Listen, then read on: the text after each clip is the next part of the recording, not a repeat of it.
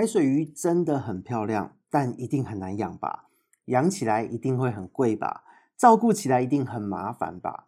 这一些问题呢，其实都是我们常常会被问到的问题。那今天我们就来简单介绍一下海水鱼的饲养须知，来帮助大家可以做出跳海与否的决定。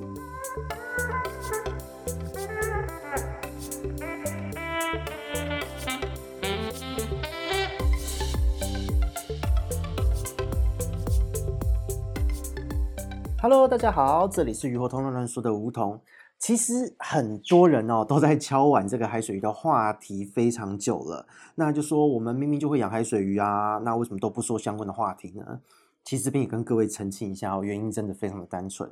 因为在水族的圈子之中啊，淡水鱼的玩家真的是比海水鱼的人数多太多了。那为什么会有这样子的一个差别呢？因为它的门槛真的很低，在一般我们的日常生活中的用水，你打开水龙头就是自来水，就是淡水，所以对于很多的人来说，他即使没有做一些相关的资料收集，不知道该怎么养。但就会有一个认知，把水龙头打开就可以养鱼，就可以养宠物了。那也因此呢，因为这样子的操作便利性，有非常非常多的玩家真的都是很新手的玩家。那也因为这些资讯的收集不够多，所以就会变成说，在养鱼的过程中，新手的这个问题会非常非常的多。那也有各式各样一些奇怪的迷思存在。那也这是为什么我们都会先以广大的淡水玩家优先，其实原因就是这么的单纯。但是话说回来，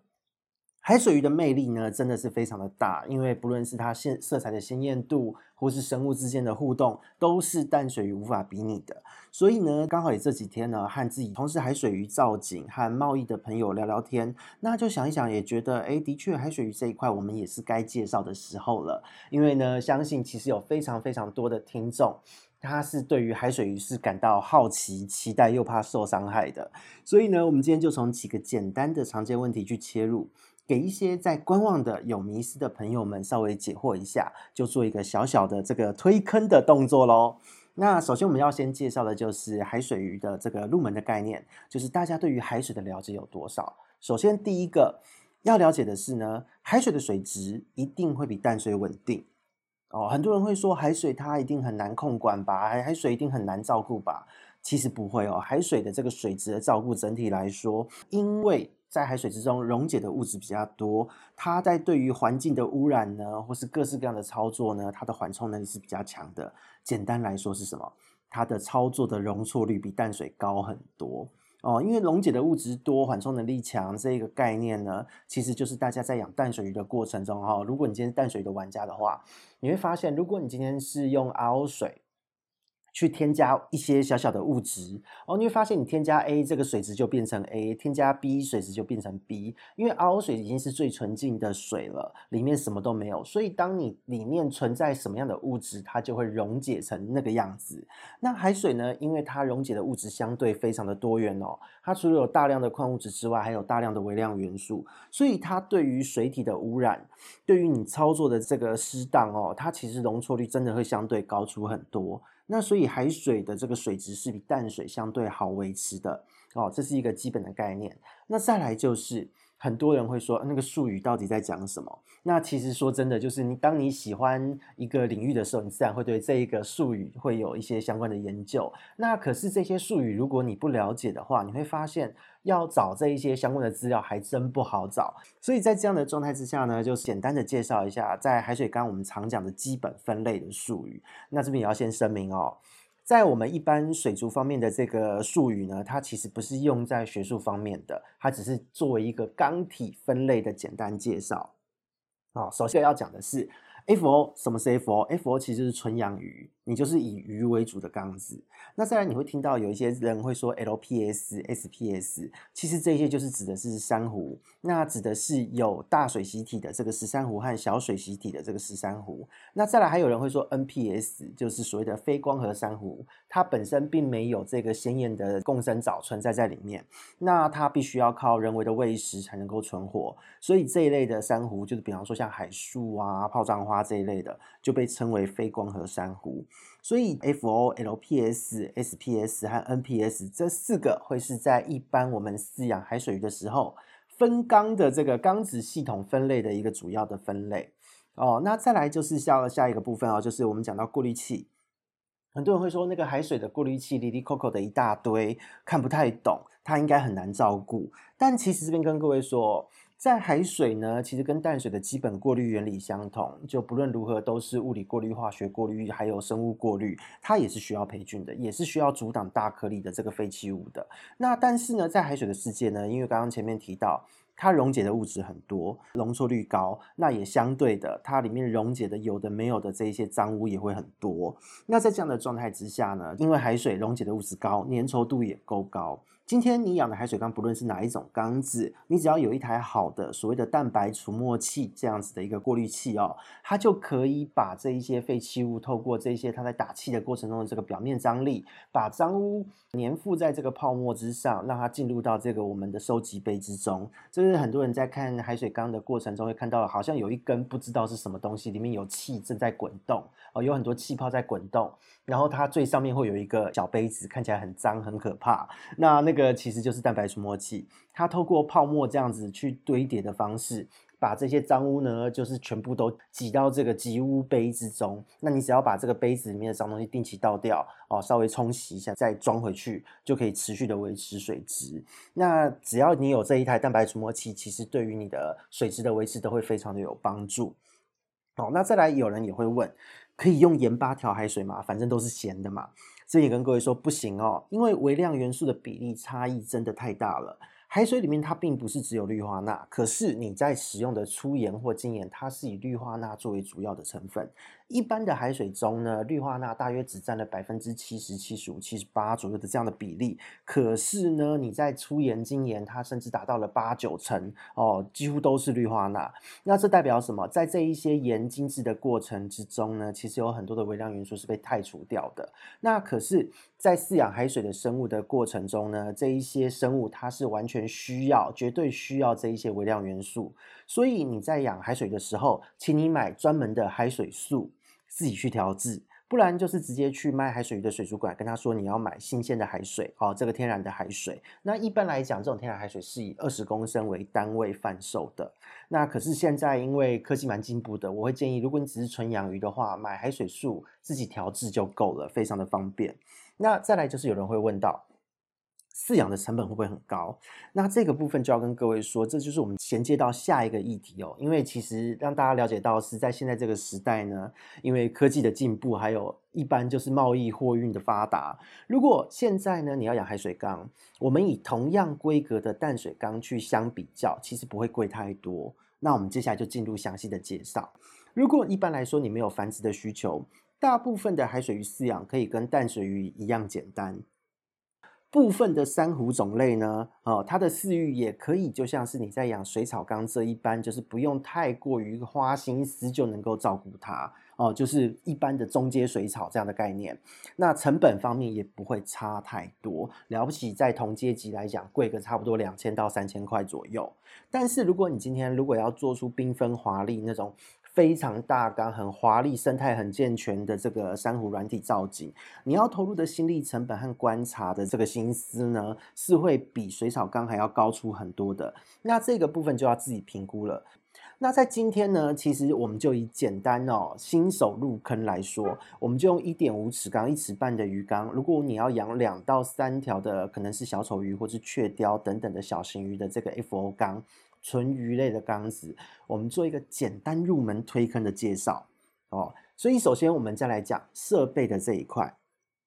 今天如果你要养一个海水鱼哦，你需要什么样的设备呢？我们从硬体到周边的小东西一起跟大家介绍一下。首先是鱼缸、加温棒和灯具。说真的，这三个跟淡水的差不多，沿用就好。特别是现在 LED 灯很便宜。那在鱼的部分呢，其实因为鱼的生理它就是光周期稳定，然后呢光不要过强。它有地方可以稍微躲一躲，其实就不会有太大的问题，所以淡水的沿用就可以。那当然你也要注意一下哦，有一些的这些加温设备啊，那我会建议选择淡海水通用的这个设备。哦，那再来是沙子，有些人会说那个养鱼就裸缸就好啦。可是说真的，如果你今天在初期想要比较简单的就让水质维持稳定，我会建议还是铺一点点的沙哦。你可以选择就是最细致的这种像海沙一样的珊瑚沙哦，用薄薄一层大约零点五到一公分的厚度就好，千万不要铺太厚。因为铺的太厚呢，它下面会变成脏污的累积。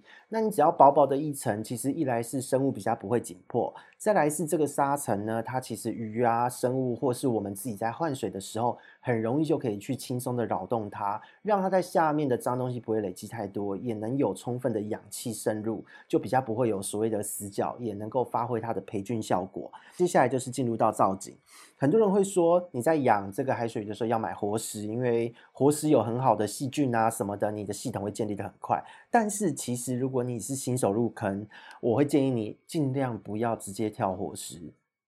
因为活食呢，它虽然有很多的好菌，可是其实每一颗活食带有什么样的东西，说真的。卖家不知道，你不知道，我也不知道，没有人会知道，就好像在呃开赌盘一样。因为有一些人呢，他买回去，他发现他的鱼缸满满的都有那种所谓的海虫哦，那种会会有钢毛刺到你手上的那种海虫。那也有人发现里面有螃蟹，怎么会吃鱼？那也有人发现说里面怎么会有一些奇怪的海星、怪怪的生物，什么都有，甚至还有一些呃病原菌也会涵盖在里面。所以在一般来说，如果你今天只是纯养鱼，我们会建议大家哦，把这个变音呢，把它减到最少会好，会比较好一些。所以你在造景的选择上，其实你在一尺半的鱼缸中，你选择一到两块的珊瑚骨，就是所谓的枯老石，就可以使用了哦，就是干干净净的、很简单的一个珊瑚这样子的一个结构哦。那这个部分呢，你只要稍微洗刷就可以使用它。那再来就是在过滤的部分了。承接我们刚刚讲的，在沙子我们会选择用最细致的这个珊瑚沙来让它做一个培菌的主要空间。那你的鱼的饲养密度不高，所以你的过滤器呢，其实选择一个现在很时下很热门，也有非常多元商品选择的外挂式的蛋白机就好了哦。因为其实很好玩，在以前我在养海水鱼的时代，其实的那个蛋白除膜器都是非常非常的大一颗。那那个时候真的是，如果你要养小缸，你的换水。就要换得非常的频繁，可是因为现在海水鱼它的这个周边，它小型的蛋白除膜器是非常多的，那甚至有一些也涵盖了就是有过滤的这个过滤棉啊等等的这些的功能，大家可以去试着选择这样子的商品哦。那再来就是一些小东西了，就是你要调整水质的东西，还有让你方便操作的一些小物哦。那这个部分第一个告诉大家一定要有水桶，因为你要调海水素。然后呢，你要买一个小马达，因为你把小马达丢下去，那个海水素你就不用自己搅拌老半天了，因为海水素一定要完全溶解才能使用。哦，那当你调好了海水，你最好再准备一个二十公升左右的这个储水桶，有覆盖子的，方便你去储水，而且不会有所谓的灰尘啊等等的脏东西掉进去的这样子的一个储水桶。那再来呢，就是要调海水的部分，你会需要准备比重计或盐度计。哦，那再来就是进入到海水素。海水素的品牌呢，以前我们在养的时候，哦，真的是二十几年前在养的时候，那个时候能选择的品牌有限，而且价格很高。可是现在呢，海水素它的品牌多元之外，甚至有国产自己的牌子开始在贩售，那个价格真的是亲民很多。那如果你是养鱼的话呢，你你就不用太去拘束你要选择哪一款的盐。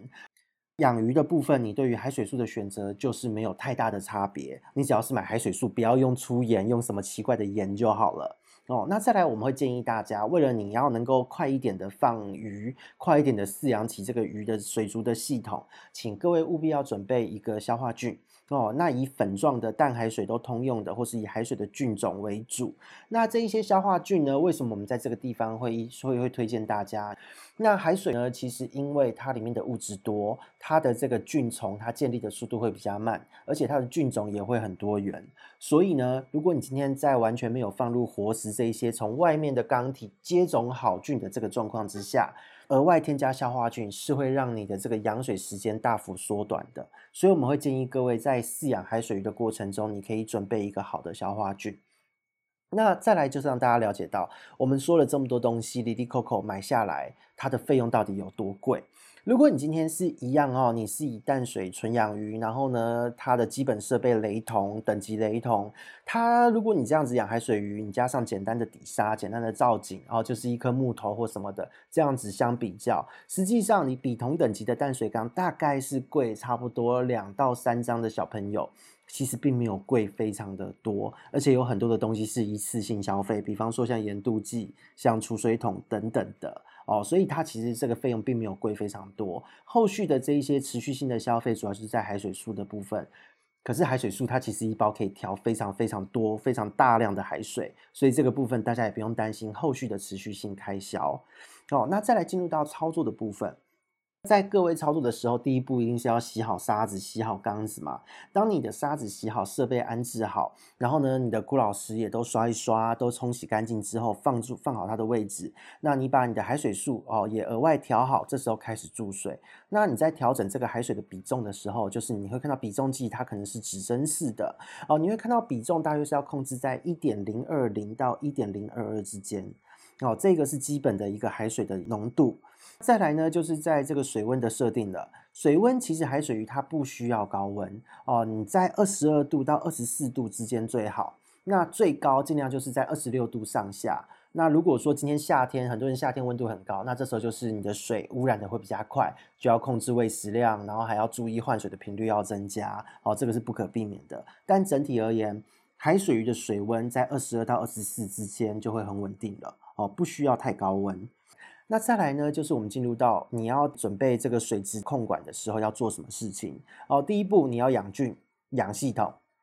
你把菌粉额外调开哦，用水调开之后倒入鱼缸。那这边你用缸子里的海水调，或是用自来水调无所谓。当你调入好这个粉之后呢，倒入鱼缸，你把过滤器开始让它运转，同时间呢，就是你把灯也打开上去，那灯的这个时间呢，就让它正维持正常的开关时间。比方说你喜欢早上十点开到下午四点，那就是每天照样用这个时间开，好，维持正常的光周期，让它持续的运转，哦，至少维持一个礼拜再下生物，千万不要急。如果你这时候太快下生物，其实你就必须要靠大量的换水哦来维持这个水质，那麻烦度会高很多，因为你还要额外调海水。那这个时候呢，就跟大家说，当一周之后，它至少跑一周之后，你可以放入的是什么？你可以放的是一些工具生物，就像我们淡水鱼会需要有虾子，会需要有螺来帮你吃一些青苔。同样的，海水鱼也是需要的。